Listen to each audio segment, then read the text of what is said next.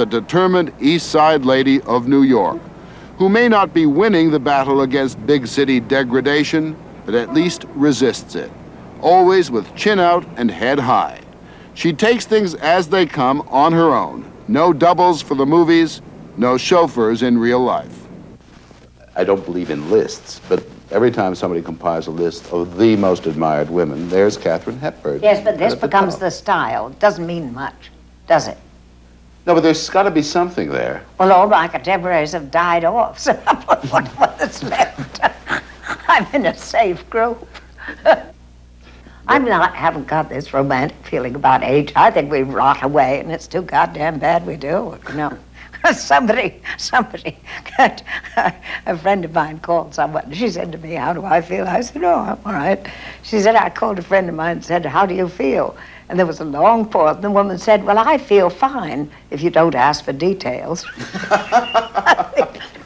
Absolutely divine remark. But they, you, you don't have to be over a certain age to respond that way. Hmm? Mm, but I mean, I think all this romanticizing about age, I don't get the point, except there'd be too many of us, so. But it's not a miserable on. thing, and you're a perfect example Oh, of how it God, you, you haven't been around if you don't think it's miserable for a great many people. It's miserable, and especially in this country, it's miserable. They're shunted off into the gas chamber of the rest home, average one of them, and just left the minute they can't really function. It's hopeless, hopeless, hopeless, idiotic, humiliating. Can't be defended. Sad. Do you think they can have some control over that, though? The way Shoot them. I mean, shoot them, shoot them. They'd be better off. It's an unnatural way to live. We all must, to a certain degree, put up with each other. We must put up with each other. We must stop if someone's broken down on the road. We must stop, and everyone says, "Oh, don't stop! They'll hit you over the head." You do that well, they all the won't time, all, I know. Yeah, well, they won't all hit you over the head, and if you get hit over the head, why, you know. But I mean, we must reform. We must reform, and I don't know how we're going to reform. We're sitting looking at a lot of filth, and I'm disgusted with the movies. Disgusted. Because they're kidding themselves into saying it's a sort of intellectual pastime. Bunk. It's 42nd Street filth. Filth being sold for too much. And now it's respectable to go and see them. And the critics, I think, have lost their minds. You've won so many Academy Awards and been nominated for Academy Awards more than anyone else.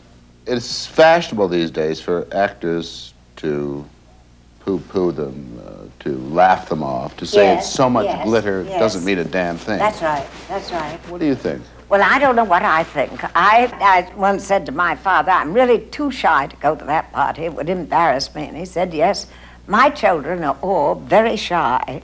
They don't dare go to parties unless they're sure they're going to be the bride or the corpse. well, now, in a case like the Academy Award, I- I've never been to an Academy Award. Now, if I sit here in my chair, where I must be honest with myself so that I'll progress and my character will improve, why don't I go to the Academy Awards? It has to be that I'm afraid I'm going to lose, doesn't it? I don't approve of my attitude of not going. I think that's cheap of me. Second rate. Second rate not to go. It's a group activity.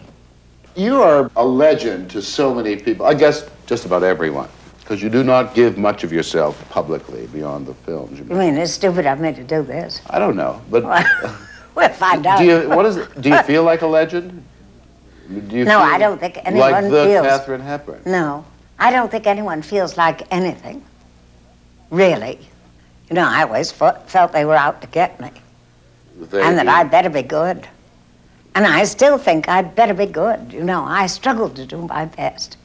I understand that. I struggled for days to do my best for this. Do you know what I mean?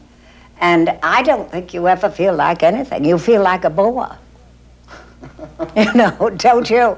Or do you feel I- I- fascinating? no, I feel you're bored good most of the time. Like a bore, Yeah. like a bore. Then you think, my God, they're going to find out what a bore I am, and then that'll be a terrible thing. You've led such an extraordinarily independent life, and you, you you do it yourself, whether it's fixing the car or reglazing a window. If you hadn't have done this, if you hadn't have been an actress, what would you have been? What would you have liked to have been? I never thought. I would have tormented some man, I suppose, and had about eight children and tormented them.